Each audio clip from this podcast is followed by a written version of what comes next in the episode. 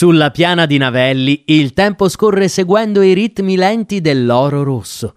Qui infatti spunta la qualità più pregiata di zafferano, per secoli conteso da mezza Europa.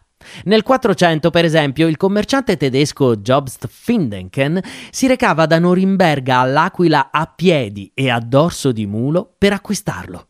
Poi lo mescolava con zafferano di qualità inferiore e lo rivendeva a peso d'oro. La spezia era talmente importante che il malfattore, una volta scoperto, fu arso vivo con il frutto della sua truffa.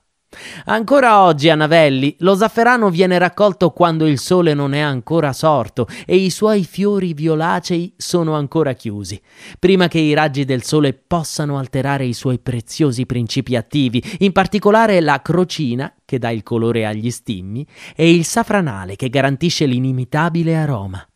Ma lo zafferano, oltre che rendere più saporiti i nostri piatti, riduce lo stress e alza l'umore.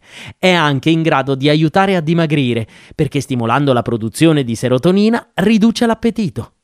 La produzione della spezia è abbastanza elaborata. I filamenti rossi o stimmi vengono estratti dai fiori, sistemati con cura sui setacci e lasciati essiccare al fuoco senza farli bruciare.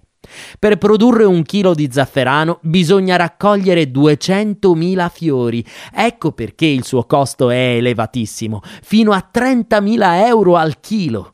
Per fortuna, per un risotto per quattro persone ne bastano zero virgola uno grammi.